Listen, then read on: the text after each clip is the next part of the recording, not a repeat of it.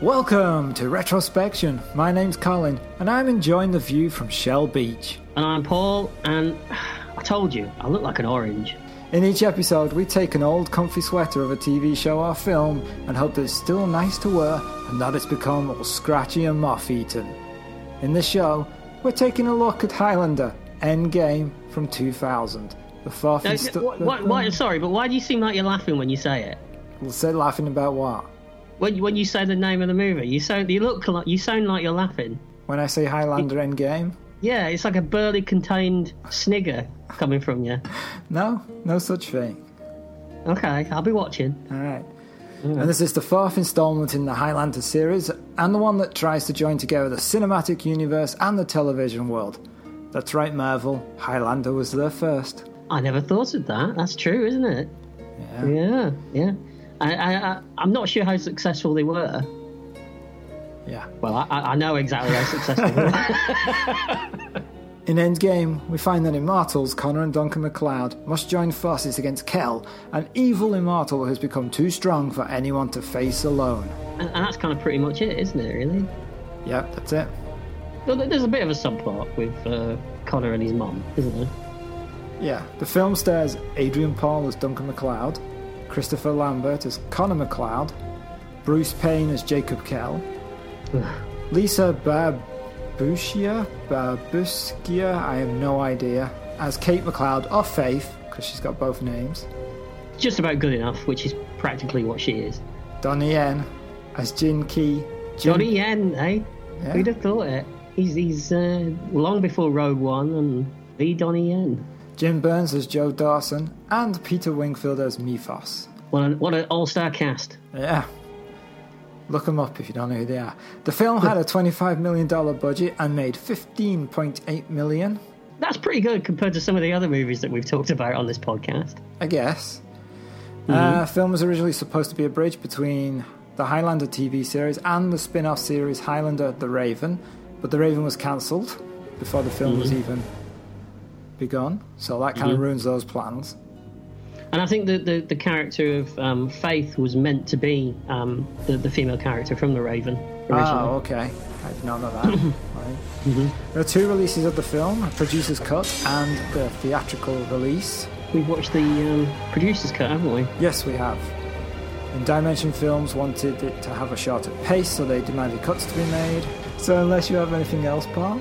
Just the usual stuff about, you know, alternative castings that almost happened. Um, the Bruce Payne role uh, could have gone to Billy Idol at one point, Okay. or uh, David Bowie was, was on the short list. And bizarrely, Jean Claude Van Damme, but apparently he turned it down because he, he doesn't play. He didn't play bad guys at that point in his career. Now he just plays anybody. Well, clearly not, because he didn't take this role. Um, and as as for Faith, um, it could have either been Juliet Landau, all the Buffy fans out there will know who that is, or Lucy Lawless. Could have been interesting, Yeah, that would have been interesting. more interesting. she, she would have killed them all. I would have feared for Duncan MacLeod's life. Interestingly, this movie was not screened for critics at the time. Really? Can't imagine why. Neither can, neither can I. And, and as you say, it was meant to be um, a bridge between the, the series and the films, which they were hoping would reinvigorate the movie franchise. Worked well? It did, didn't it? There was one other movie after this, you know, that had Adrian Paul in. What's that one called? It's called Highlander the Source. Oh, it's like ketchup and Big Daddies or something. What's it about? Big Daddies? I don't know. I've been in the States too long. I can't remember the names of my sauces. it was close enough. I can't believe you've forgotten your condiments. Um, yeah, no, that wasn't good. That was worse. I think that one tried to do that terrible thing of trying to explain everything.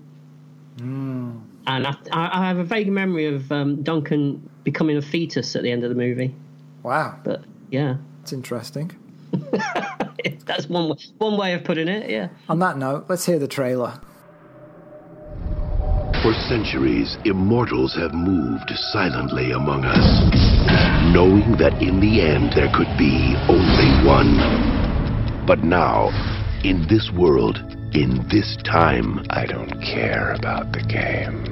I don't care about the rules.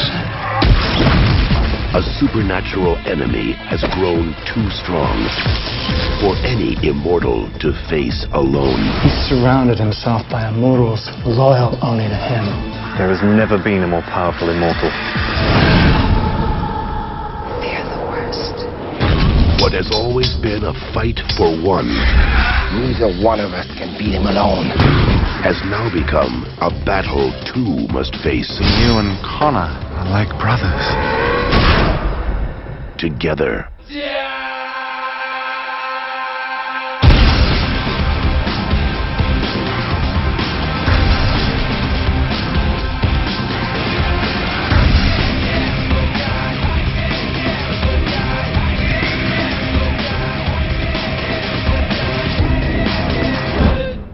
One of us has to die now, and you know it.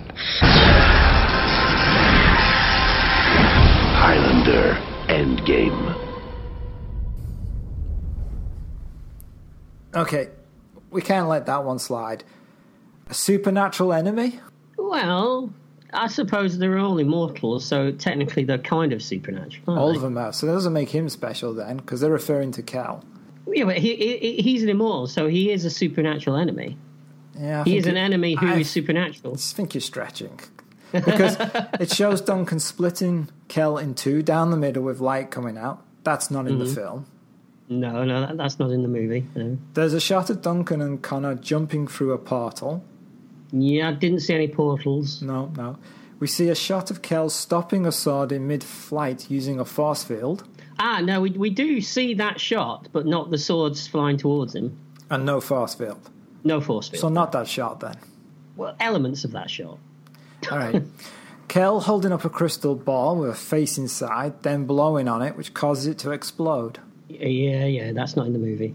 I mean, this trailer is for a very different film. Well, I mean, are you suggesting that perhaps the filmmakers tried to uh, give the impression that it, you know that it was going to be a far more exciting movie than what it actually turned out to be? I would say that's exactly right. So are you suggesting that they, they saw the movie, thought, "Oh my god, what are we going to do with this? Nobody's going to want to go and see this." Ah, we'll, we'll chuck some magic in the trailer. Yes, it's exactly what they said. It's very cynical of you, Colin. I suppose it harks back to the days of um, the fifties and the sixties when they used to like um, they used to create posters for movies before they'd even got a script. Yeah, I mean, it, it wouldn't fly now, right? Oh no! Could you imagine it? I mean, look what happened when Rogue One had that TIE fighter that flew up from the platform that wasn't in the film. Oh, everybody jumped all over it, didn't they? Yeah. Yeah. Now, this whole trailer is made from things that are not in the film. Well, th- there's a lot in the trailer that is in the movie. You, you, nah, you, none you're of kind it. of you're, you're None kind of of it. saying that. No, no, the whole trailer is completely different. I mean, Would you rather have seen that movie then? Yes. All right. Spoilers, spoilers. Any- don't spoil anyway, it. you asked. You didn't have to answer. You could have just looked at me cryptically. The, the, the listeners wouldn't have known. All right. Having said all that, let's enjoy what really Highlander Endgame is about. Yes, let's.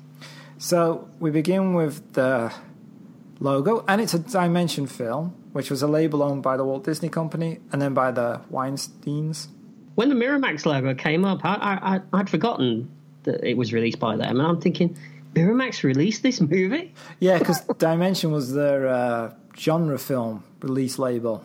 But I'm just surprised that they they left the label Miramax on there. I mean, we made fun last time about how many canon films we've seen, and this isn't a canon film, but Dimension, they're pretty much just canon, right? Yeah, they're, they're kind of schlocky um, genre based movies, aren't they? A lot of horror movies, Yeah. cheap horror movies. You know? Yeah. So we get ominous thunder and lightning. Intro plays while we see the credits, really long credits. They are, and they're kind of boring, aren't they? But they do look a bit Matrixy. I thought. Yeah. All right, carry on. And we get on screen text and a narration. In the days before memory. What, what does that mean? well, you know, in the days before anyone started to remember stuff. You, you, you've obviously. I mean, you've obviously woke up some days and you can't remember a damn thing, haven't you?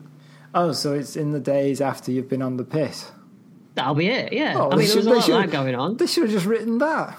doesn't roll off the tongue the same though, does it? No. Particularly, particularly Christophe Lambert's. You see what I did there? Christophe Lambert's um, accent. I'm not going to pronounce his name correctly. I'm going to pronounce it a different way every time because that's what he does to the language anyway. He's French. Not my fault. Oh. you don't even live here anymore. You haven't got to say. there were the immortals. We were with you then. Yeah. When? Wait, Did he mean before the memories they were with us or after? When, when Well, was nobody they? knows because nobody can remember. So, okay. And we are with you now. Okay. Yeah. We are driven by the endless fight to survive. Unlike normal humans, because they're not. No. No. In a game which knows no limit of time or place. So how do they know they're with us now? Or they were with us before? There's no time, no place. You're being very harsh. We are the seeds of legend. But our true origins are unknown. You might as well have said, We're not aliens, all right? We're not aliens. Do you remember that second movie where we said we were aliens? We're not aliens. Okay. Remember, we're not aliens. We simply are. That's right. And at this point, I thought there was going to be more, and he's going to say we simply are, and then he's going to say what they are, and then I thought he's forgotten. it's before It's memory. before- exactly. It's before the time of memory. He's, he's, he doesn't know, does Just he? leaving it hanging. So then we get New York 10 years ago, or actually Romania dressed up to look like New York. And you could so tell between the stock footage and the uh, the actual footage, can't you? Yeah. and Duncan McLeod and Connor McLeod are exiting a subway station. Mm-hmm. Connor tells Duncan he has an errand to run and has to do it alone. Duncan's confused. I mean, you called me in Paris and said we had to meet, and now you got to go alone. What's going on? Connor's like, I don't know, it's nothing. But Duncan, oh, he knows something is wrong. Is, could you tell that from his subtle um, acting skills? Absolutely. Picked it up, no problem. Yeah, yeah. It's good. It's good that you did. So they make an arrangement. Can I just ask why are they talking in French at the start of this scene? Um, because Duncan's French. Well, he's Scottish, isn't he? I, I don't know. Doesn't make any sense. But not, You not hear him later in the flashbacks. Later, you see him in Scotland, and he's speaking in a Scottish accent. yeah, but then we see him in Ireland and they've got Irish accents. Yeah, well, they kind of tailor their accents to where they are, don't they? Except when they're in Italy, then they don't bother. Because that would probably been racist. Well, nobody. You, you see, without they'll come across as Mario, wouldn't they? Yeah, exactly, because of Yeah. Christopher Lambert doing an Italian accent. Hey, Giuseppe. That, that was mine. That was mine. Good. See, you, I I, can do it. I thought I thought Lambert was in the room. so Could you smell it? Could you smell the garlic? Absolutely. Connor tells Duncan to watch his back and then just leaves. And then we see a woman entering Connor McLeod's antique store and home while calling out for him. This turns out to be Rachel, Connor's wife, but I thought it was the cleaning lady or something for the first 15 minutes of the film. Well, this is the problem that this movie has, and I just to correct you there, she isn't Connor's wife. She's not? Who is she? He's, again, th- this is a problem that runs through this movie. It assumes that you're completely up to date with all the Highlander lore up to this point. It assumes that you've watched all the movies and that you've watched the TV show. Which is stupid. It is stupid. I will. I will concede to that. No, she's in the original movie, Rachel, and she is um, an adopted kid that he found during the Second World War that he saved from the Nazis. Ah, okay. You remember the flashback in the original movie where he he, uh, Vaguely. he shoots some Nazis down and says, "Hey, you're the master race" or something, and shoots them. That's that's that's the kid, and she's in the, the this actress is in the original movie playing this this character. She's kind of like his Cleaning lady. his living cleaning lady. I was, I was right. I was totally she correct is the first actually, time. yeah. Oh, okay, cool. Now I'm happy. She hears voices, probably in her head, but they're not. And further into the home, she sees a TV playing a video with sound, but for re- some unknown reason, it's in sepia with scratches, but it's clearly a modern video turned brown. it looks like it's in HD, doesn't it? And they've just Yeah, it, it doesn't look. It's just, just turned it. I don't know. So musical ornament starts to play, the phone rings, a metronome starts to click. I don't know why. Tension. It's building the tension. Yeah, but what started the metronome? I don't even think the metronome's relevant, is it? I think the, the, No, it's the- just a obviously the ticking director sound. just yeah the director just thought that's going to look cool, isn't it? There's a lot of that in this movie, isn't there?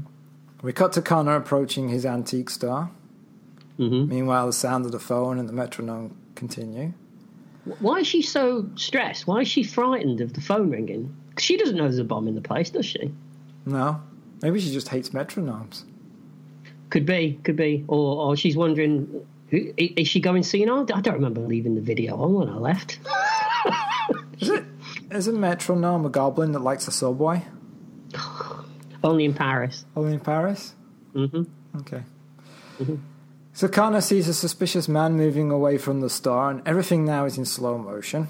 And on the heel of the man's shoes are three white crosses. Yes, remember those crosses? They're relevant. Rachel finally got over a fear of telephones, answers it. But boy, if she ever had a fear before, she's got one now because as she answers the phone, a huge explosion ripped through the building and kills her. Yeah, it's uh, it's boom, isn't it? She goes to pieces. She does. I'm not even going to pretend I heard that. Connor screams out her name. Cleaning lady! He, he's crossing the street, isn't he, as it goes off? Yeah. Yeah. It was unlucky, wasn't it? You could argue, you could argue that, that maybe Kel was waiting for the exact moment that he was going to be coming back so that he would see it. I assume that later from what he says, but not at this moment. Well, you know, you can't assume anything, can you? Because you don't know anything. By the, by the time it finishes, you still don't. I mean, I, I I have to say that when I watched this movie originally or, um, for the first time many, many years ago when it came out, I understood exactly what was happening, but but only because I watched the TV show and I, I remember the movies. Right. So then we cut to present day in a place called the Sanctuary. hmm Connor is narrating and he's strapped into a chair with a cover over his eyes, like a helmet type device. And he's in a circle of other people who are in the same situation. Place looks like a, an empty warehouse or a basement or something, I guess. Isn't it supposed to be the basement of a of a monastery or something? I thought that, but then that contradicts something later, unless I'm wrong, which we'll talk about when we get to it. Okay, okay. But whatever it is, it's cheap. Really? And he says, a very long time ago, I was a Highlander. And we cut to flying over Scotland with Mm-hmm. the uh, obligatory flute playing, and it looks like a biscuit tin lid. Yes, it does. And, uh, and it's also stuff from the original movie as well. Right. and I, I think it's cinematic law that whenever you show a Scottish hill, you have to have flutes or panpipes playing. How else are you going to know that's where you are? Yeah, it could be Romania. it could well be. It could well be. In fact, you're lucky if it's not. Most of the film is. Yeah, pretty much. yeah. So now we're in Scotland in 1555. Connor is being threatened by a group of villagers. Why they do they continue to haunt you? Haunt you? They're not ghosts. Haunt you. Sorry. Ooh, Connor. Wait, that sounds like something from a Carry On film. Where you got a cab ghost. All right, cab ghost. It's Ooh, just a, Connor. it's just a ghost that likes campsites. oh. Why? Why do they continue to haunt you? His wife asks. Oh, they need someone to blame. He replies. And th- this is the same actress that played Heather in the original movie as well. Oh, There's a bri- lot of that in this film. There's a lot of trying to link it all together. fantastic. Connor leaves his wife to visit home. That was shockingly painful and sharp, that. Ow, I felt it. He rides his horse away after telling her nothing can keep them away. He goes away. Well, he, he's he's he's going to go and sort them out, isn't he? That's what he's going to go and do. Ah, okay. Was one of them doesn't one of them shout to him, uh, "Rot in hell"? it's a bit harsh, isn't it? I guess. So who's got the best Scottish accent so far? Do you think? Um, there's some crows, right? I was thinking the horses. The horses, yeah, they're pretty good. They're authentic Romanian Yes. horses, but they they, they imported them from Scotland. well, obviously you got to you, you know you've got to have some kind of authenticity somewhere in this film, haven't you? Yeah, somewhere. Somewhere. And then there are more shots courtesy of the Highland Tourist Association. Connor visits his mother. She's ill in bed, and he didn't know that she was ill. What a terrible son! well, I mean she's she's tucked away in her little hovel. She's she's doing all right, isn't she? I guess nobody comes to look after her, and she's dying. But other than that, she's fine. Okay. Yeah. Connor tells her she's coming with him. As he holds her, he feels pain. It's not explained what that is, but I figured it out later. Yeah. You have to do a lot of that, don't Yeah, you? right. The door is kicked in, and a priest enters with Jacob Kell. Now, Connor thought Kell was his friend. He did. He's a friend that we've never seen in a really close friend, apparently, isn't he? That we've never seen in the other three movies previous to this. Which, if you're viewing this film on its own, is the only point that makes sense here, because you wouldn't know that. True. True. Yeah, Yeah. yeah. Yeah. Of course, it- well, that also ruins everything else, but you know. so the priest accuses him of black magic and they take him away and imprison him. And Cal has white crosses on the back of his shoes, like the man did in New York. I do think it's nice that he kept up that aesthetic all through the centuries, don't you? For 400 years. Yeah, Well, yeah. I mean, he, he found something good. that worked for himself. It's like if you find a hat that you know you look good in. You're always if- going to buy that hat, aren't you? Imagine if you forgot, though. Then you remember every pair of shoes. There's got to be a pair they just forgot. Oh, he, he, this guy he puts on every single shoe that he's got. He even puts it on his open-toed sandals. I, I'd wager. Perhaps he's got them on his feet as well. Oh, what? On his socks. Crocheted on his socks. drawn onto his toenails. Yeah, everywhere. So now um, they're going to kill Connor's mother by burning her alive. They think she's a witch, and Connor is the spawn of evil. They set her the what? alight. He's the what? Spawn of evil. All right, I thought you said the spore of evil. No, the spawn of evil. Oh, the- all right, okay. You've heard that phrase before. I have, I have. I've just never heard it Yeah, from aimed at you. aimed at. Yes, we're getting back to be at work again, are we? Yeah. I couldn't help but thinking of the scene of from Monty Python and the Holy Grail where they're trying to burn the witch. yeah. You know, I was She's waiting a for John witch. Cleese to go burn her. That's pretty much what happens. But it- well, it is, isn't it? They set her alight, and as Connor tries to break the bars of his prison, finally he breaks free, killing the guards, and tries to rescue his mother, but oh, it's too late. Did, did you see notice the gratuitous close-up shots of blood spurting everywhere whenever he was stabbing anyone? I did. Yeah. It was a bit strange, wasn't it? Yeah, very violent. Almost like they were they were inserted in later as an afterthought. Do you think? Uh, it looks a bit that way to me. Yeah. So while he's bending over his mother, the priest comes over and Connor stabs him. And the priest is Kel's father. Mm-hmm. And Kel tries to kill Connor by running at him and screaming. So he, he might have done better if he just kept quiet and approached him stealthily, like, you know. yes. Well, he's, he's feeling you know remorse and pain for what's happened, isn't he? Yeah. And Connor stabs him, picks up his dead mother, walks away from the flames.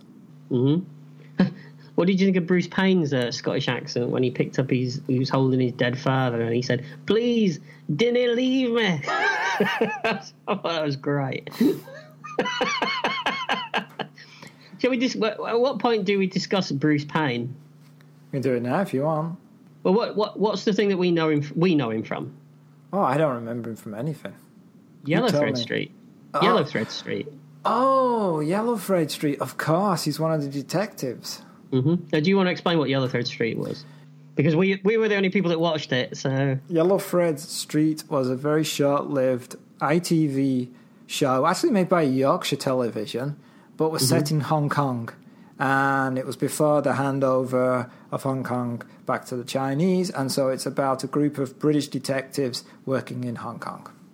and it was quite it was quite him influenced by Miami Vice, wasn't it? I think at the time. Yes, and, and 80s films, you know, it's very Mm-hmm. gun happy and action. And, Yeah, this is what Bruce Payne was. was that I remember him. From. Um, oh, I remember him He- now, yeah. Curly, yeah, but he- in, in that he has long curly hair. That's right, and he also had cur- long curly hair when he played the bad guy in the Wesley Snipes movie Passenger Fifty Seven. Wow, you're like a Bruce Payne aficionado. Oh, I mean, let's face it, the guy's rubbish, isn't he? it's like watching paint dry. I s- and when he starts later on his monologues, they just go on and on and on. I assumed the casting for this was done so that Adrian Paul and Christopher Lambert looked good. so they had to go really low. Yeah, to aim low, just to to, to, to- boost yeah. I them see what you up. mean. Yeah, yeah. I that's see. what What I Did think. it work in your opinion? No.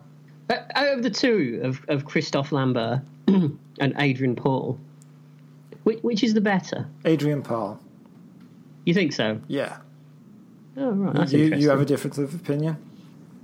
Well, you see, the thing with Adrian Paul is in this movie, he's really, it's almost like he's disinterested in the whole thing. There's, there's very little facial expression going on at all, and the way he delivers his lines is monosyllabic at times. But he was never like that in the TV series. He was quite, he was quite charismatic in the TV series. So I don't know what's going on in this film. Maybe, He's read the script.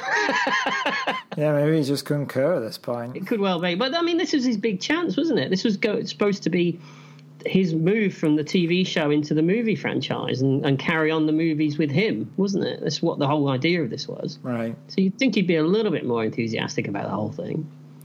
And I've seen him in some real shite since this, and he's been better in those films. I don't know. Maybe something was going on.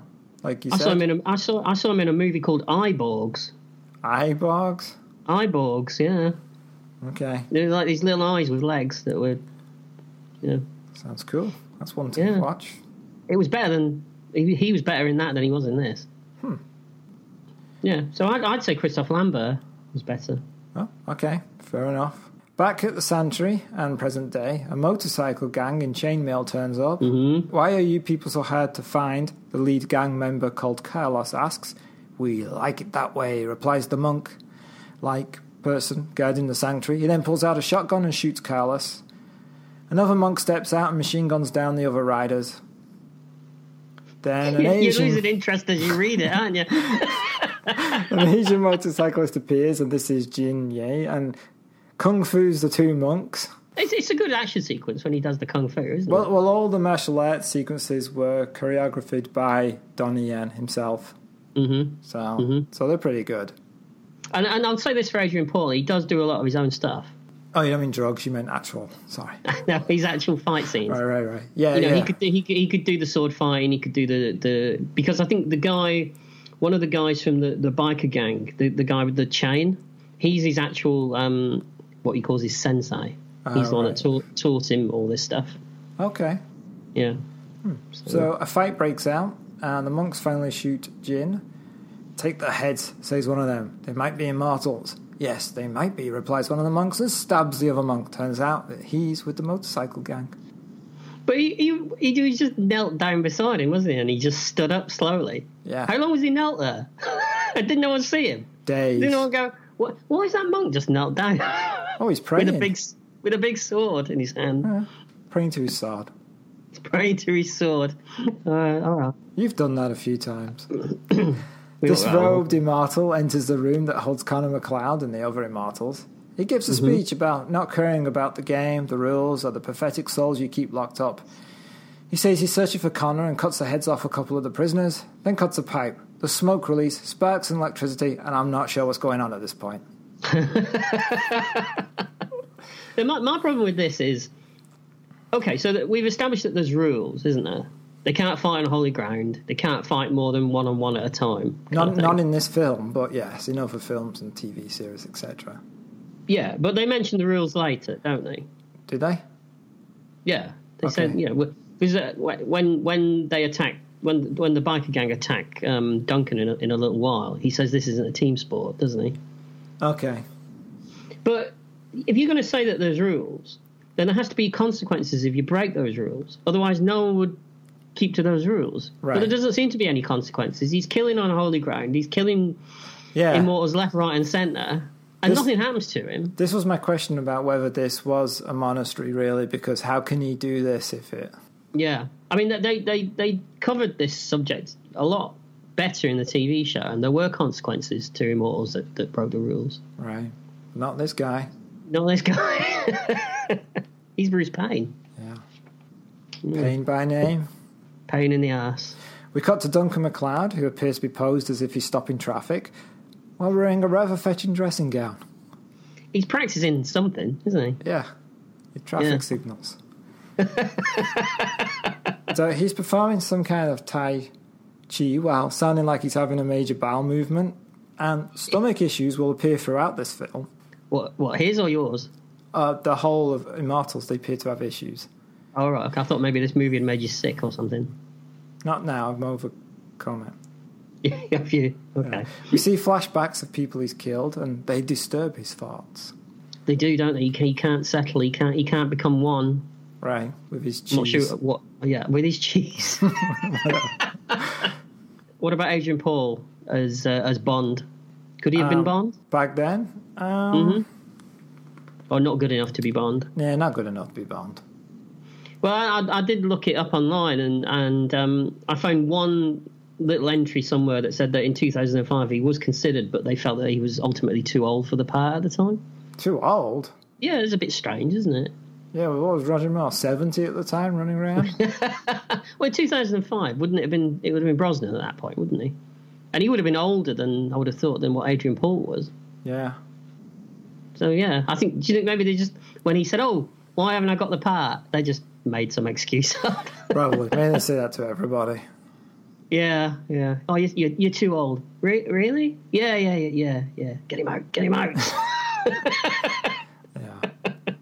So back at the sanctuary, people are taking photographs of the cops that's left there. What do we do now? asks one. We're watchers, not cops. We find another volunteer, responds the guy in charge, called Matthew. Mm-hmm. We're not told who the watchers are. We're supposed to know this. again, again. This is the thing. If you if you haven't watched the TV series, you've not got a clue what's going on at this point. In London, Duncan is walking along the Thames. A payphone rings. He stops and answers it. Whatever you fear about Connor McLeod, fear the worst. Which, again, What would that be? But it makes no sense. What does it mean? And even after you've seen the film and you go back to that line, it still makes no sense. Oh, isn't the implication, you know, he, he's worried that something's happened to him? And this phone call confirms it for him. Oh, you mean like if you fear he's dead? yeah. Okay. But All it's, right. it's ba- it's badly written, so it doesn't it doesn't come across that way, does it? yeah, I mean, He's like, I, I understand. Yeah, at first I I, agree. thought it was, you know, about German sausages. Fear the worst. you were you were so trying to get that in there, weren't you? Just and I thought, was just no, I just thought of it then. just then. up there for comedy, down there for dancing, eh? I try. yeah. It's a female voice. She hangs up before Duncan can find out who it is. hmm Meanwhile, Matthew, the watcher, is watching. Well, that's what they do. Yeah, what do you want guess them to so. do? I don't know. What, what do you like them to do? Dance. Poke about? Poke about. Poke about? So- Sounds like that was all one word. Isn't that isn't that um, some card game that people used to play in the nineties? Poke about. Oh, I love that game. Yeah, I bet you did.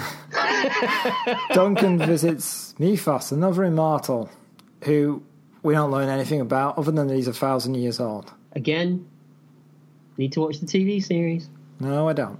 Duncan asks him if he has nightmares that can break his meditation. Duncan tells Yeah. Mephos that something wasn't right about Connor that day Rachel was killed in the explosion. Doesn't he say he's had some bloody images? We've all had Yeah. those, haven't we? No, only you. Duncan asks Blo- me, bloody images. And bloody images. get him off my computer. Yeah. what? Duncan asks Mephas if Connor is still alive. Mephas tells him about the sanctuary, a place where you can be removed from the game forever. He tells Duncan that Connor went there. Duncan can't believe that Connor would go to such a place, and Mephas tells him that the sanctuary has been annihilated. and we get flashbacks to something that we've seen about 20 minutes ago, don't we? We cut to Ireland in 1712. Connor and Duncan are out riding with terrible accents. What, are they, are they on the back of the horses? Yeah. they meet some thieves trying to steal money for two women in a carriage, and for some reason, the thieves are all badly dubbed. It's because they're. Um, well, Um, one of well, them's an they're- American they're- wrestler. You sure they're not all Romanian? No, one of them is an American wrestler at the time. he was called. Oh, okay. He was called the Edge. Oh, okay. I saw his name in the credits. The Edge. Yeah. Not not to be confused with the Edge from U2. I Obviously, a know. different- Oh, That's what I was thinking. And where's he? Spent the whole film looking for someone from U2. Wouldn't it be funny if Bono turned up in this? Kind of pleased he wasn't. He could have. He could have played uh, Jacob Kell. He could have, yeah. Yeah, I think that, that would have that would have worked better than Bruce Payne. Yeah. then we get a comedic sword fight. Yeah, they're going for the Richard Lester uh, Three Musketeers vibe in this, aren't they? Yeah. But not funny. But not funny. Duncan and Connor obviously win the fight, and the lady leaves in the carriage while dropping her hanky. And this lady is, of course, of course, this lady is, of course, Kate. Kate, yes, or Faith, as we learned Faith, later. yeah. Mm-hmm. Back in New York, Duncan arrives at Connor's old antique store, now boarded up and in ruins. He enters and looks around. And we get a flashback to the explosion that we saw again about 10, 15 minutes ago. Right, yes. Each object triggers a tedious flashback. That's what I have written here. Now that is a bit like the TV show. Right. So we go to Italy in 1631. Connor and Duncan are sparring with their accents. Sorry, sots. they're, they're going full on Scottish in this moment, aren't they? Apparently, yeah. Because again, that's uh, they can't. It's either that or Mario, isn't it? So Yeah. Connor is training Duncan and explaining the quickening, ah, which is that the strength of the dead immortal flows into the victor, making him or her stronger until there is only one left alive and they get the prize. And I believe the prize is a blankety blank checkbook and pen.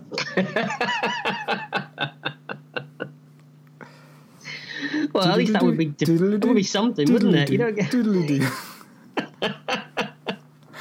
because apparently you don't get anything because doesn't he? Because in the original movie, he won the prize, didn't he? Yeah, Connor? that was it. And then he went, there can only be one. And then he looked and it was an asterisk after the the one. And then down below he said, eh, maybe not. You see this way, you always check the fine print on yeah, those. yeah, Yeah. shocking, shocking. Kind of points out that eventually they will have to fight each other. Although, for some reason, Connor says sooner or later we'll have to fart. There's that stomach problem again. No, I need some evidence. Can you prove this to me? Absolutely. Take a listen. I slept. Listen, soon you and I will have to fight. There is one more thing I want to give to you. Yeah, yeah, it does. It does sound a bit like fart, doesn't it? It's totally fat. They got issues. Maybe it's uh, you know, it's all that it's all that haggis, isn't it? You're, oh, is that what it is? All that haggis? Well, I mean, it, it's- well, what is a haggis? It's I mean, no, seriously, what is a haggis? It's innards, right? It's everything. Innards. In, in a sheep's lining stomach. Yeah, with like with like barley and stuff like that stuffed Yeah. into it, isn't it? You're making me hungry. I was gonna. yeah, but then you'll be farting. Well, I, I don't fight. I'm no swordsman. Connor forces Duncan to attack him from behind. Steady. Know what you're thinking. Not a word. Not a word. Wasn't going to say a word. Connor still defeats him with a special move. Special move. Yeah. You, what you do is you hold down R two, you hit circle, and you do a little wiggle on the D pad, and that's how you get the special move. Uh, last time I did a little wiggle on a D-pad, I got arrested. yeah. Yeah. And I'm not bailing you out a second time. Trust Oh. me. Mm-hmm. Properly executed, says Connor, this move is unstoppable. Hmm. Could it be useful later? It could be, couldn't it? You, I'd remember that move if I was him. Yeah. Yeah. I'd write it down. Yeah, imagine if he did, just pull out a notepad, right? Hold on. So I put my left foot in. Yeah. One minute. One minute. Hold on. Oh, Yeah, my right foot Get, out. get my readers on. I do the okie cokie. Got it, got it. Back in New York, a woman enters a room and her name is Kate. It's Kate, yes. But now we call her Faith. Yes. And she was the Katie's woman. dead. Yes. Dead. Kate is dead. She was a woman we saw in the carriage dropping the hanky back in the other flashback. And she says, Do you remember our wedding day, Duncan? And there's another flashback, and then she kicks him. And at this point, all the people that do watch the TV series are going, no, I don't remember the wedding day either, because in s- five or six seasons of Highlander, it's never been mentioned that he ever married anyone. And if he's so cut up about it in this movie, you'd think he would have mentioned it in the past, wouldn't you? It's kind of. It's kind of annoying that they've spent so much time trying to link it to stuff that you have to watch, but then they have stuff in it that was never in the stuff that you have to watch. Exactly, and that's a that's one of the problems that I've got with this movie. Motorbikes crash through the wall. Oh, it's these guys again, isn't it? Yeah, and the motorcyclists attack Duncan and the group we saw attacking the sanctuary. Duncan fights them with one liners. Is that what they are? Are, are they Apparently. technically one-liners? Could you really say they are? They short, have a full stop at the end. So they are lines of one. Well, if you, I mean, if you're going to get technical about it, then yeah, I suppose they are Right, technically. technically, Lyle. Yeah. Jin appears. Duncan and June go at it. Sword fight sequences are good. whoa, whoa, whoa, missus. so you didn't stop then. So I Yeah, uh, so- sometimes I like to just run right through the ones that you're going to go for because I know where they are. yes, I'm sure. They then fight hand to hand while the others just watch. It's a good fight. Oh yeah, yeah. I don't have any problems with the fight scenes. It's nicely directed from a long distance away to allow both actors to show that they're capable of doing what they're doing. I assume the director of the film didn't direct the fight sequence. I assume Donnie Yen did it. Yeah, I would imagine so. An in- interesting fact as well is that um, Adrian Paul, um, they they were going to do that Matrix thing originally, where they were going to shoot it at half speed and then speed it up afterwards. And Adrian Paul said, "No, no, no, no, I, I want to do it." At the speed that, that Donnie Yen can do it, and he trained really hard to, to be able to do it. And no- they, they're not speeded up these fight scenes. He really is going at the pace that it, that he is in the movie. Get a room. It's just a fact. I'm just throwing a fact out there. I mean, Jesus, he's at least praising for something. He's not a lot to praise him for, is there? Okay, you're right. So there's a cry of enough, and a man walks down the stairs, and he has crosses on his shoes, and it's Kel. Yeah, and I was enjoying this whole sequence until he walked in. When a motorcyclist shoots Duncan, and he falls out the building and is speared on some masonry. It's going to hurt, isn't it? Can you imagine if he landed in a slightly different way? Yeah, how does that work? I guess it just heals itself. God, I wouldn't like to be those people that come and cut him down in a minute, would you? No, that's right, because some people do in, in a van marked coroner and they take him away.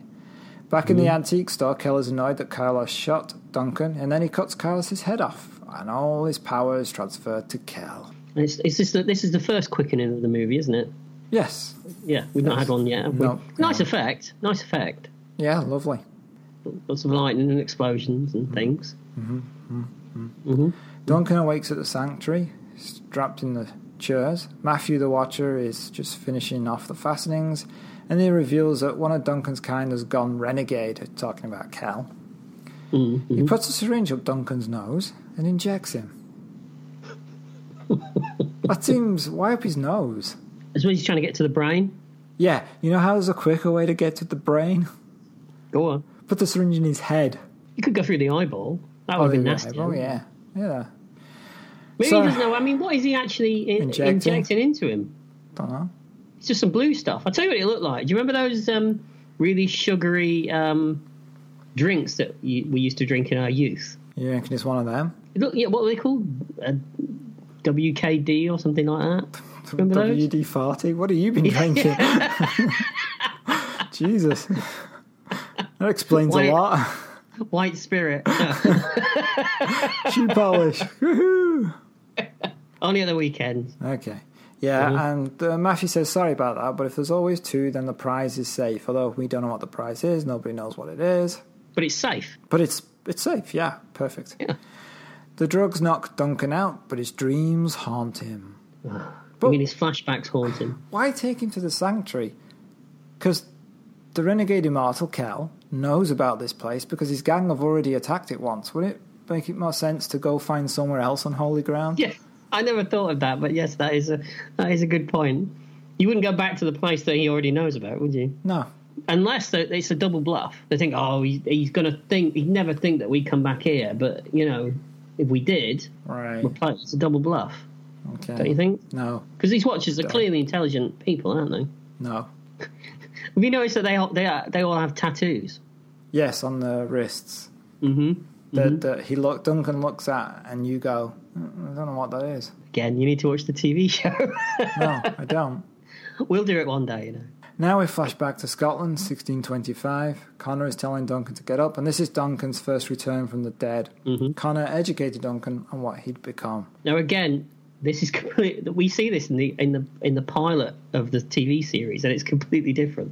Okay, So again, they're all, they're con- contradicting themselves again. right. Hmm.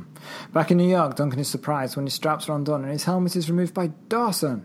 Who the f is Dawson and where did he come from? We don't know. He's a he's a he's a legless watcher. He By, seems by to be legless, I mean he's got drunk all no the legs. time. Oh, okay. He's like, yeah, yeah, Duncan, me old friend. Oh, I just over your face. Let's let's get in the car, and you dr- you better drive, mate. You drive. No, I I, I realise that that was a poor choice of words from me.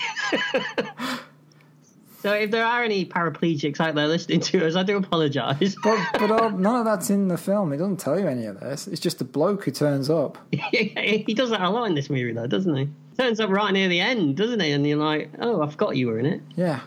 There- There's no reason for him to be in it. You could because Dawson helps into a car driven by Mephos. You could just have Mephos turn up and help him out. Again, another problem is that, that they try to shoehorn in these characters from the TV show because they're trying to give people what they think they want. Right. Yeah. You know, you- we got to have Mephos, we've got to have Dawson, we've got to have all these characters from the TV show, and somehow we've got to make it all work together. Mephos hands Duncan his sword, and Duncan gets annoyed with him for some reason. He's really rude, and he just wants to get out of the car. What's his problem at this point? Didn't he say you got blood on my sword? That's it. Because he used think his, so. oh, 'cause he used his sword to kill someone to get the sword for him. Well, he's very protective of his sword. You know, if he's going to put blood on it, he wants to at least know where the blood came from. I mean, you've got to think of hygiene, haven't you? Jeez, get over yourself, Duncan. It was the it was the nineties, wasn't it? Anything you could have caught anything back then. He's immortal. Oh yeah, there is that. Dawson Still, asks, you wouldn't risk it. You wouldn't risk it, would you? Dawson asks him how many heads he's taken. Duncan says he doesn't keep count. Dawson has a computer that keeps tabs on how many kills an immortal has done. 174 for Duncan. Kel the Immortal that attacked Duncan in the antique store has 661 kills. Yeah, he brings up uh, Wikipedia for watchers, doesn't he? Yeah. So every every Highland, uh, not Highlander, but every immortal has a watcher. Yes, yes, that is right. Hmm. You got a problem with that? Go on. Who pays them to do this job? It's a calling, apparently. How do they live? Do they have day jobs? Uh, yeah, they have they, they they have to do this as well as having their own jobs. Yeah. So, does the immortal fit in the killings around the Watcher's job? Ah, Well, uh, you would imagine that most showdowns happen at night, wouldn't you? yeah, yeah, yeah, yeah. So, Yeah, so so, the- so so they the- can't the do wa- night jobs then. You can't do night jobs. no. Okay. and you probably move around from city to city, getting another job at, uh, as you go. You know, Right. So my feeling is these numbers are suspect. what you think that the, the some that that these watchers are just making it up? Yeah, like how many? How many Duncan done? I don't know. Um, I'll put 174. I don't know. And what about this guy? Well, he's been around a long time. Just do 661. Is it like people that are paid to give out leaflets? Yeah. They give out five and then chuck the rest in the bin when no one's looking. Yeah, no one's going to complain. Spend the rest of the day in the pub. Oh, he he killed about fifteen immortals yesterday. Yeah, it was crazy. He, He was like a whirlwind. He was Yeah. just heads are flying everywhere. never stopped. That's funny that because I could have sworn he died last week. Temporary. oh, it was temporary, temporary death was it? was it? Yeah, yeah, yeah. His head was only half off. That's what you're right. saying. That's right. She's only half dead. Yeah, yeah, half cut. Yeah. Duncan wants to see Connor's body to make sure he really is dead. Mm-hmm. We see aerial shots of New York City and hear a harmonica playing, and then we close in on Cal, who is actually playing a harmonica in his vest. Wouldn't it have been funnier if he was pretending to play one and then he just walked away and he didn't have one in his hand? But what's the point of that scene? He's he's, he's looking cool, isn't he? No. He's he's leaning against a, a giant crucifix playing a harmonica. In his vest. Yeah, what's wrong with Okay. that? Nothing. It's it's a very oh come on! If it was a Bond villain, you wouldn't have a problem with it, No, I really would. especially if it was played by Bruce Payne. Yeah. we cut to Dawson, Mufas, and Duncan heading into Connecticut, where they apparently buried Connor in a remote graveyard. Duncan enters the graveyard while a voiceover reminds us what the hell's been going on so far. Yes, it does actually. Yeah. Mm. Duncan hears a sound. to his surprise, Connor enters. Connor explains why he walked out on his life. Rachel's death was the final straw for him because he'd have to clean all his own stuff. Oh come on, that would push you over the edge as well. They would. All He the- raised her since the 1940s. She's been working hard since she was six years old. yeah, right? Yeah. Now, wh- Why was Connor in this graveyard anyway? I know how long had he been there? Was he just lurking around waiting for the odd chance that someone turned up? Yeah, right? It's a bit of a coincidence, isn't it, that- that he's there at the exact same moment that Duncan turns up? Yeah, why don't you just, if you're going to meet him, just do it somewhere close? Why go all the way to Connecticut? Yeah. Yeah, that makes sense. No. All the people he's killed and seen killed over the years have had a toll on poor Connor. The sanctuary was his last refuge. Duncan asks how he escaped, but Connor says, Didn't escape. I was let go. They both hear a sound. Faith and Kell approach. Apparently, this remote graveyard in Connecticut, not that remote, because everybody's here. They all took the bus. Did they follow him? I think so, yeah. Okay. Unless they, were, as I said, they were just lurking, waiting. Yeah. He's gonna come. He's gonna get here eventually, isn't he? We'll just we'll have a coffee. Every and- remote graveyard. well, there's only one. So it's this point that Connor realizes that this renegade immortal is actually Jacob Kell, the person that he knew. What? So he didn't know before. No, how would he know? I just presumed that he knew that this was the guy that had been torturing him all these years. He didn't know that Kell was an immortal. Oh yeah, because yes, because doesn't um, Kel say he has the line? We missed the signs, didn't we? Yeah, because back at the beginning when he's with his mum and he feels that pain, it's because Jacob is an immortal, but he doesn't know what that means at that point. That's right. Yeah, because because they give off a, a faint immortal buzz even when before they become immortal, don't A they? pheromone. Is that is that the technical term? Yeah, yeah, yeah. A pheromone. It's like A pheromone. yeah. It's like they, they a pheromone. It's like it's like yeah. Something like this. Oh. Oh, I- I- you're not, you're not going to take the rubbish out. I think you should. So yeah, so he didn't know, and this is where he finds out. And at this point, Kel starts spouting some nonsense about being there when everybody is killed around Connor. These monologues do great, don't they? They're horrible. Do you, think Connor- he, do you think? Do you think the actor? Do you think Bruce Payne thought, "Oh, I've got some quality stuff to dig my t- acting teeth into"? I here." would say yes. I think he looked at the script and went, "Oh, this is some meaty dialogue that I've got," because he really plays it to the hilt. Oh yeah, he's hamming it up, no end, isn't he? Yeah. He's chewing the, the, the scenery. Yeah. So so Connor pulls his sword out, and Kel says, "Will you kill another unarmed man again?" Mm-hmm. Duncan stirs at Connor, and Kel says, "Oh, you don't know because he never told you." But but why would he? I don't get what the big deal is at this point. I don't get what the conversation is really. Yeah, I mean it was all right. He's making a big deal out of the fact that he killed an unarmed man, but a he didn't kill him because he turned out to be immortal, Right. and b did he really kill him or did he just run onto his sword? Yeah. But then again, in the TV show, Duncan always was a self-righteous prick. So Okay. So that's what this is about. yeah, I think so. Connor raises his sword, but Duncan reminds him they're on holy ground. Mm-hmm. Kel taunts him. Don't you want to be inside me? Can, That's can we what at he least says. finish the podcast first, please?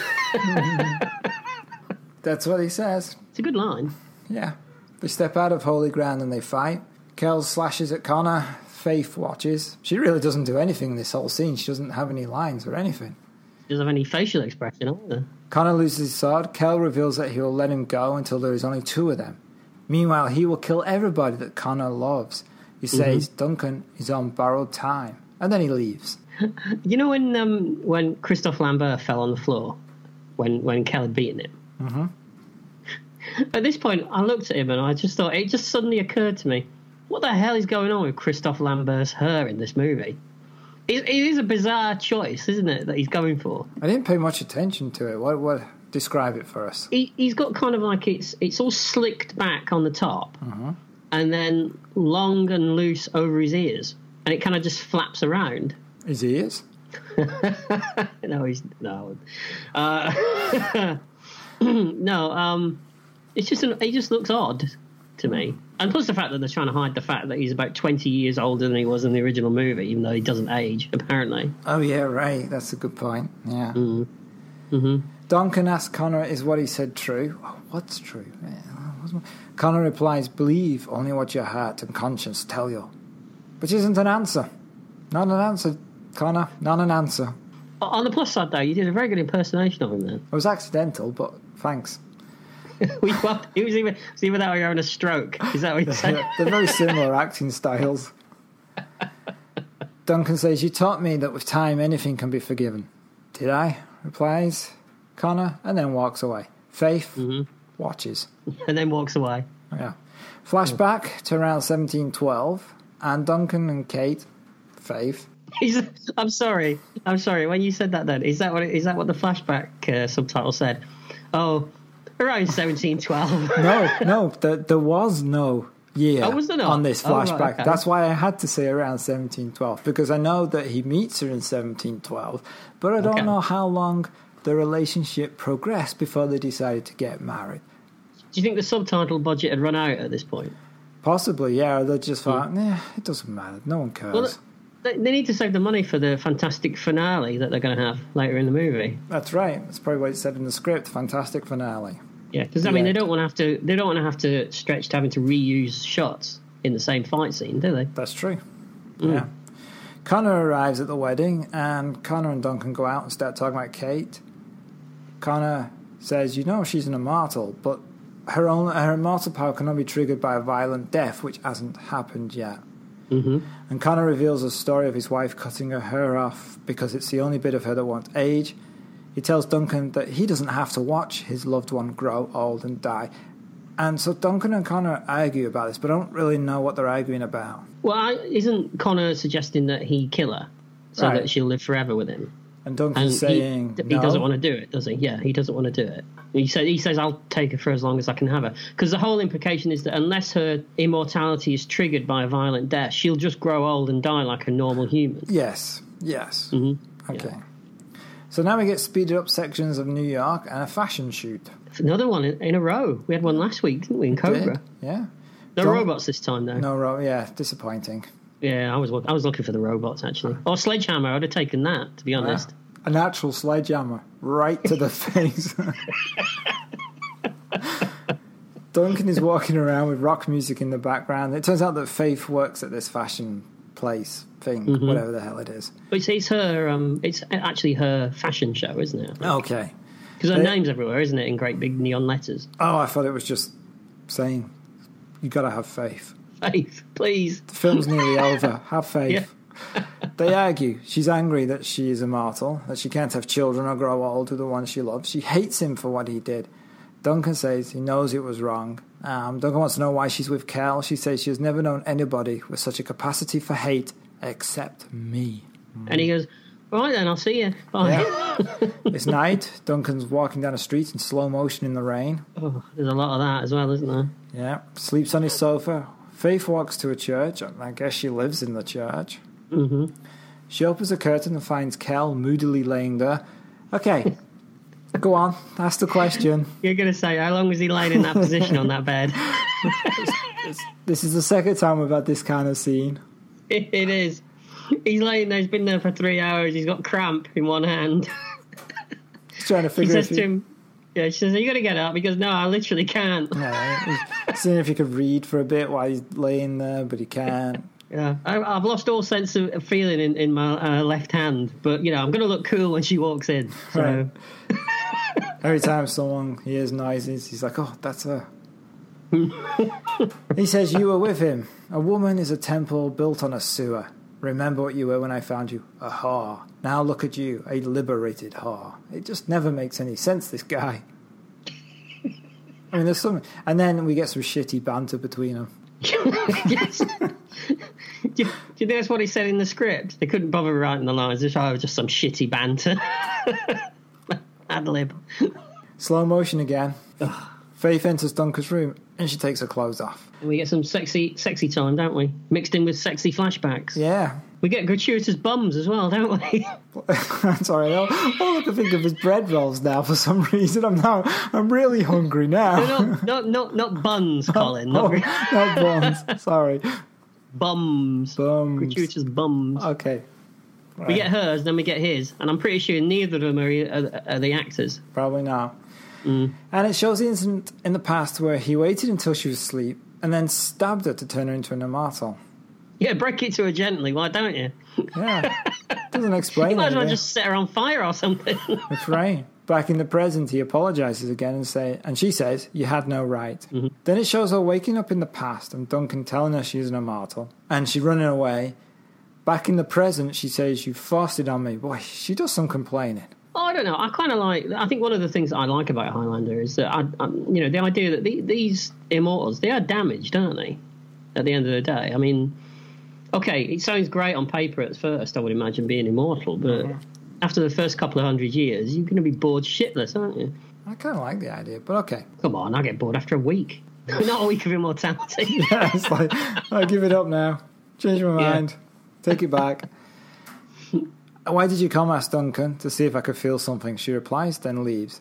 As she enters the elevator, Duncan runs after and stops the doors from closing and says, The difference between Connor and I is as long as you're alive, then I might be forgiven one day. It may take years, centuries even, but at least I can carry that hope inside of me. There's always tomorrow, even for us. What's Connor got to do with the bloody conversation? Nobody brought him up. It's not like Faith said, You're just like Connor, and then walked out, and then he could say, Oh, the difference between Connor and I. Is, does, she should have just gone, Why do you mention. Are you in love with Connor? Why did you mention him? Yeah, you mention him all the time. what's going on? Do you want to marry him? Do you want do you want sugar in your tea, Faith? Yes, I'll take two. Oh, Connor only takes one.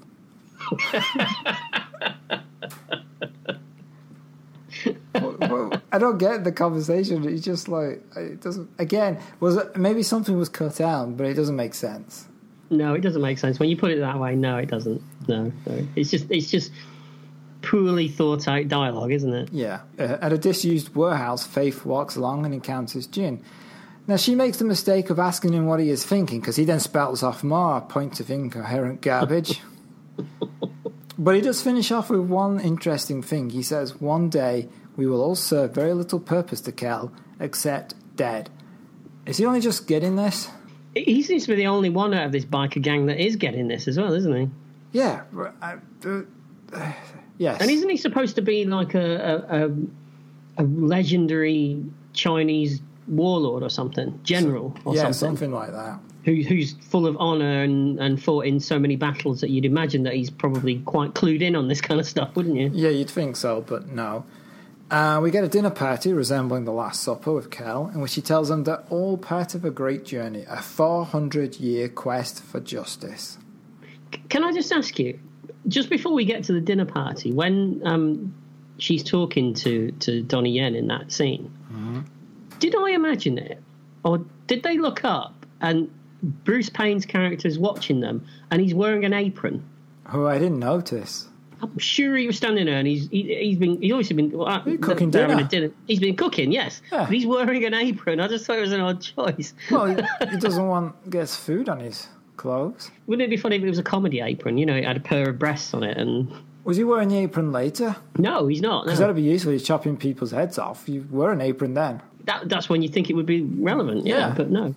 Oh, okay. Um, so he holds up a sword and splits it into two for some reason, and then starts cutting the heads off everybody at the table. And they just appear to sit there and let him do it. Yeah, some of them are even smiling, aren't they? See, I, and I don't wonder why. Why were they following him in the first place? Because they know this must. This is the only thing that can happen.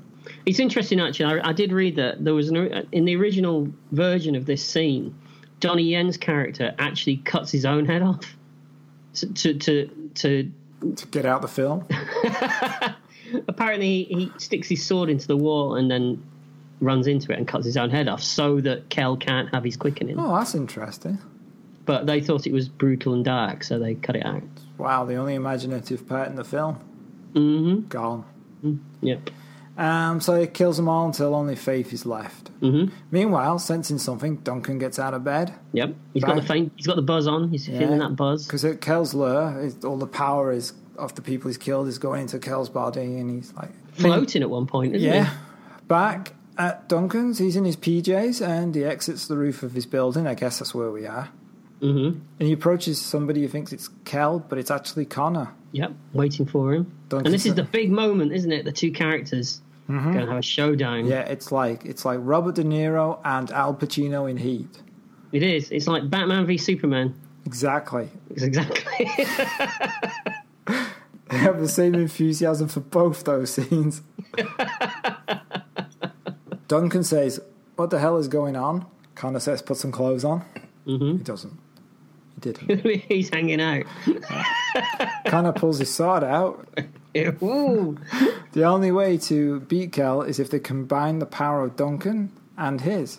Connor says Kel is going to kill you just to taunt me. But Connor says that if Duncan kills him, then that power combined can defeat Kel. Duncan refuses, so Connor fights him. I mean, he tries to fight him, doesn't he? If Duncan refuses, then Connor will just kill him, and with a combined I'm pretty, power... sure, I'm, pretty, I'm pretty sure someone fights him. I don't think it's Christoph Lambert. I think it's... All oh, right, someone, yeah. Christoph it's some guy. Yeah. yeah. Duncan can't kill him. He says to Connor, do you remember when you first found me sitting in that bog? Oh, that'll be that immortal stomach problem again. Doesn't he refer to it as a bloody bog as well? yeah, we I, I, I, that was too disgusting. Yeah, we, we, have all had those days, haven't yeah, we? Yeah, and nights. And But one of them has to die now. Connor is going to kill Duncan, but using the move that Connor taught him. Oh, remember that? oh yeah, that special move. Yeah. Duncan reluctantly kills Connor and takes his power. He does. He does. Now, now interesting fact about about um, Christoph Lambert's fighting. You know, Can I can I You- just point point out it's the second time you've used the term interesting fact, and I'm still waiting. Oh, this is a good one. Trust Okay. me.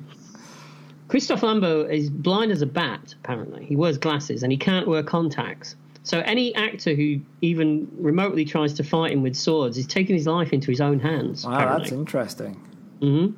He has to. Re- that's why he's so stiff. That's why he can't. He, he doesn't look like someone that knows what he's doing when he's doing the fight scenes, does he? When even in the close-ups, Huh. it's, he's really stiff because he has, Has to he always rehearse been it. like this? Yeah, yeah. He, going back to the first Highlander movie, he had to rehearse everything so much so that he wouldn't go and clock someone round the head with, with the sword. Wow. Okay. Mm. And, and, and and from what I gather, Adrian Paul was the first actual actor that was allowed to, to actually be in a fight scene with him because up to that point, they, it was always stunt doubles. That either means they trusted Adrian Paul or they didn't care. Although they didn't have one on the payroll at that point. They're like, eh, Yeah. we got another one. There's 100s of Adrian Pauls out back. But that's where um, Christoph Lambert's uh, trademark moody stir comes from because he's squinting Oh wow, that's because he interesting. can't see anything apparently. Yeah. So we see flashbacks of Connor's previous life, and there's lightning and fire, etc., etc. And now we cut to Duncan practicing all sweaty in a specially lit shot, like he's warming up for a photo shoot in a Pirelli calendar. But yeah, there's a lot of that. Yeah, And we appear to be in a disused factory. Ah, we are, but but then we're not, are we? I don't know where we are. Are we in a factory or are we not? It could be an orange grove factory. But but then there'd be smelting equipment, wouldn't There is fire later. there? And Actually, y- yes, there is coming out of the floor for Yeah. some reason. Orange Yeah. grove factory. I'll take it. Okay. It's good enough for Cobra. It's good enough for Highlander Endgame. Yep. Kel turns up. Mm-hmm. They seem to be able to turn up at each other's locations really easily. Well, it's that, it's that Highlander radar, isn't it? Right. Yeah, That's what it is. You don't have a funny conjugation of the Highlander and radar that you usually come up with that don't Hi, really work. to- hi, Hydar, Landar, Ray Yeah. Hydar. No, all right, forget the it. answer is no. No, I don't. know. He If you gave me congratu- more time, if you gave me more time, you should have given me this. You give- give it to me about a week ago. I'd have come up with something. Okay. I wouldn't actually, but Kel congratulates Duncan for killing a brother and asks him if it feels good. cool. You sold that one then, didn't you? Like, they, they begin to fight, and there's dangly chains. What are those dangly chains for? I thought we should have gone into Hellraiser with the with the dangly chains. And I'm pretty sure when they start the fight, they're in the church, No, Oh, in the cathedral bit, They're in and a then they factory. fall off into a, and land into a, a warehouse or a disused factory. I thought they were always in a factory.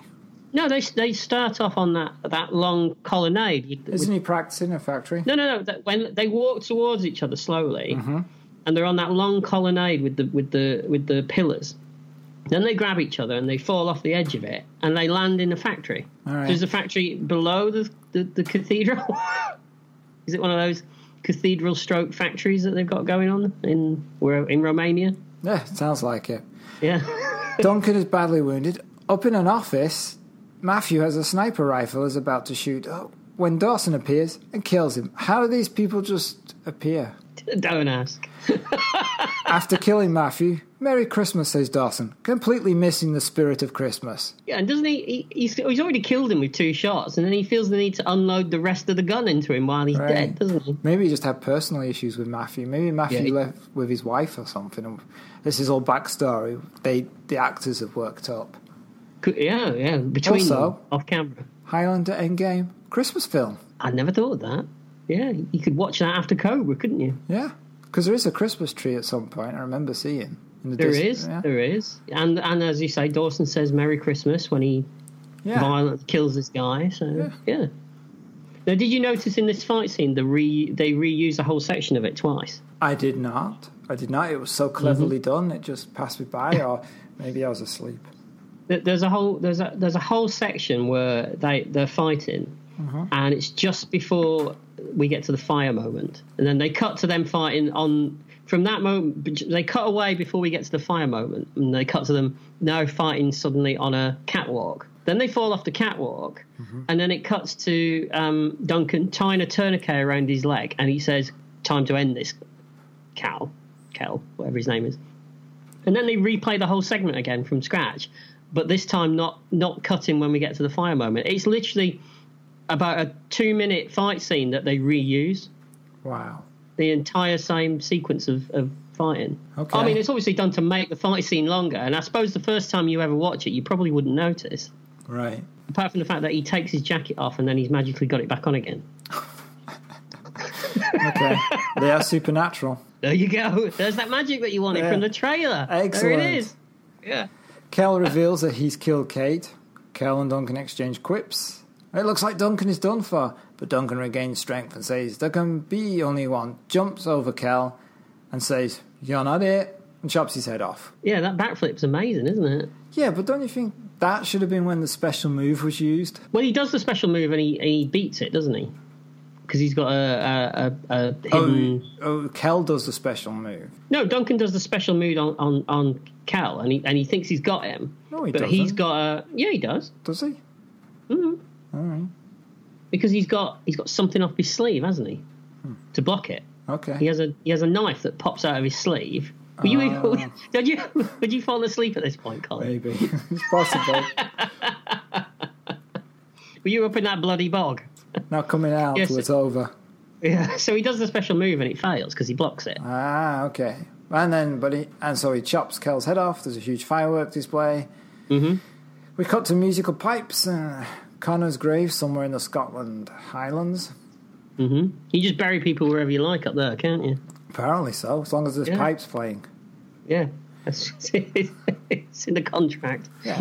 then Connor's back in New York. He visits Kate's workplace and he sees her. It turns out that for whatever reason, Kel didn't kill her. You can always trust me, Faith, he tells her. Faith is dead. I thought I'd give Kate another try, she replies. And they kiss. It seems she got over that whole I hate you for making me immortal against my wishes thing. Well, now he's got rid of Cal. She's happy, isn't she?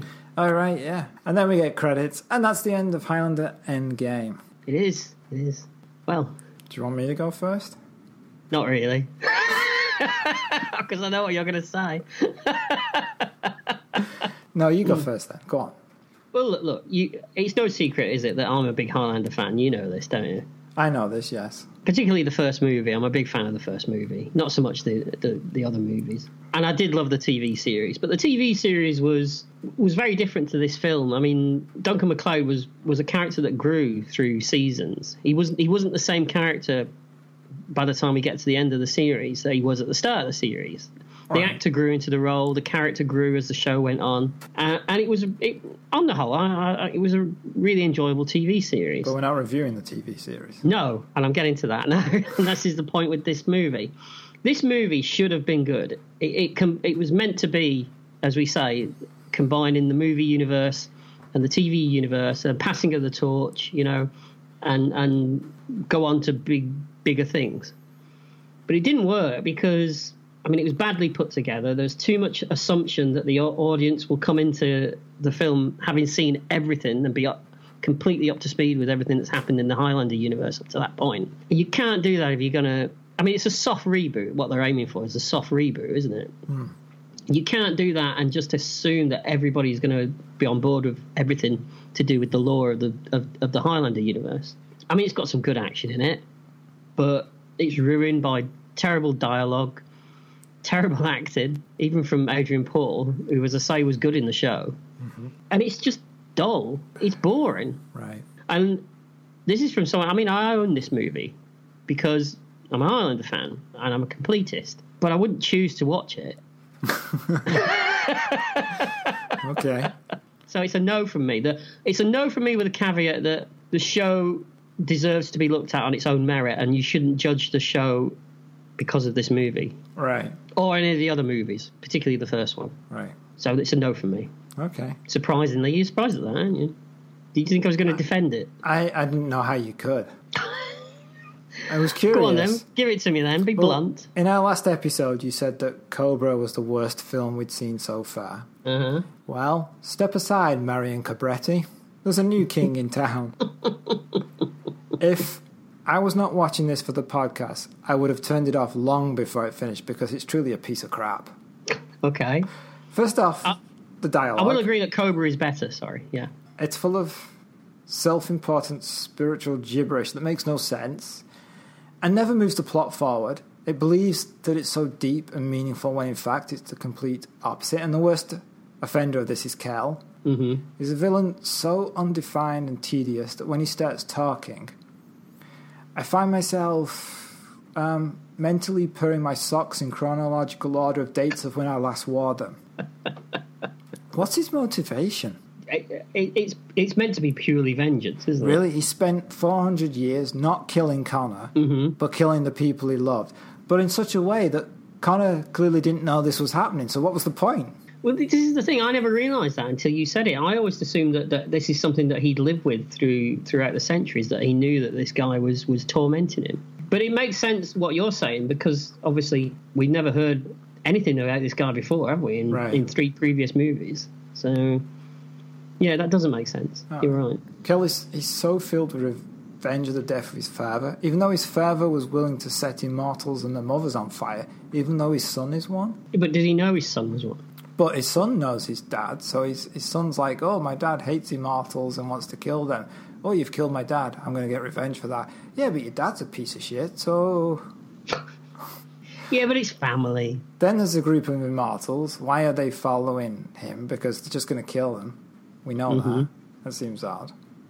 And like you said, the film insists on using characters from the TV series with no explanation or little explanation of who they are. Yeah, So we get Mephos. Who is it? Is this Paul Wingfield? yeah. Uh, Mythos is a great character in the TV show. Really? He's meant to be. He's meant to be one of the oldest immortals. He's supposed to have been around since Met, since the Dark Ages. This is my problem with him. Wingfield is such a dull looking actor.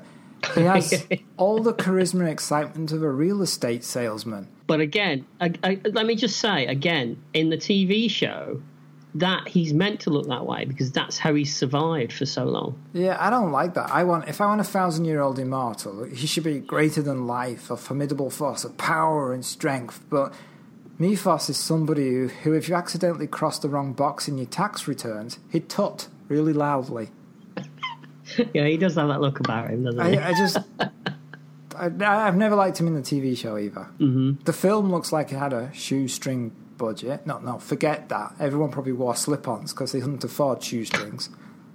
oh, no, Kel had shoes. Did he? Oh yeah, 'cause he had these little things on the back of him. He did. Yeah. The whole affair smells like a cheap attempt to cash in on the last suffocating cries of a once loved idea. Wow, that was poetic. The funny, and I'm using air quotes, funny, moments feel forced, and good lord, so many tedious flashbacks. And if you took those flashbacks out, the actual story would run for about 10 minutes, which is still nine minutes too long. Paul, True. Yeah, I agree with you. Paul, I hate this film. I'm get, I'm getting that vibe. funnily enough. So, so for me, this, this film would have to improve a thousand percent to be a miss. Wow. It's so far off that Yeah, it, it's, it's- not even touched the, No, the, the no, no, not even Oh. in the same universe. didn't touch the sides. Nope. Yeah, no, this is horrible. Well, can I ask you a question though Nope. before we fi- before we finish about Highland? Yes, go on. Do you think you know? There's all this talk of a you know bringing it back, a reboot. Don't you think that at least at the very heart, the idea is worth? It could be it, it could be something special. It could be done well. Not this movie. I'm not talking about this movie, but but generally the the, the whole idea of Highlander.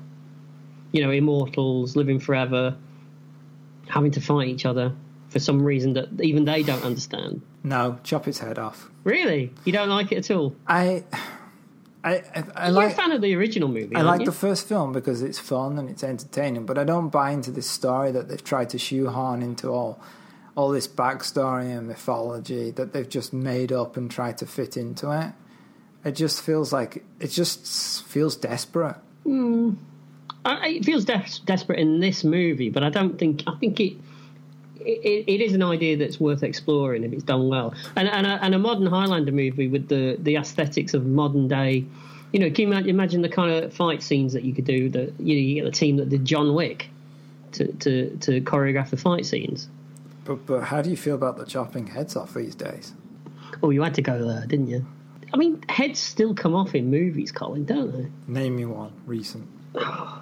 Um, um, um, hasn't it happened in a Star Wars movie recently? What the hell kind of Star Wars movie are you watching? Well, I'm pretty sure that Darth Vader in, in Rogue One at the end was hacking people's heads off, wasn't he? In a very in a very Star Wars Disney like kind of way. As in, not hacking heads off. oh, there must have been. There's got to be some horror movies with some decapitation. Yeah, um, maybe if they, they do it right, I guess. I guess. All right, I'll let you have that. But this film's garbage. Yeah, it's not good. No. It's not. I don't feel as strongly against it as you do, but it it is bad. It is bad. Well, having said that, that brings us to the end of this episode of Retrospection and to the end of our first series. It does. It does. How do you we- feel about it? It's been long. Oh, Jesus, it's been long. Oh, Jesus. It's been so Well, long. The series or this movie that we just Both.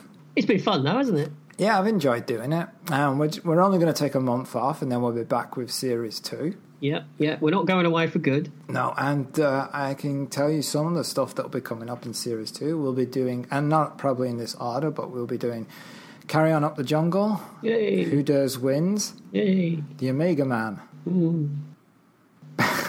Biggles, Yay. Cruel, Howard the Duck, Runaway, and the original Judge Dredd film. I feel that bloody bloody bog's calling me again. So that's the highlights. highlights. Wait till you see the I know, lowlights. so strap in everybody. Yeah.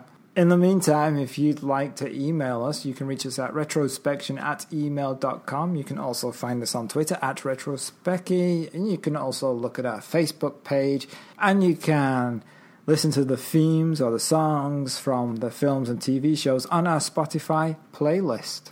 you can, and uh, I, I update it frequently. Yes, you do. I do indeed. He said, sounding like someone who's never actually looked at it.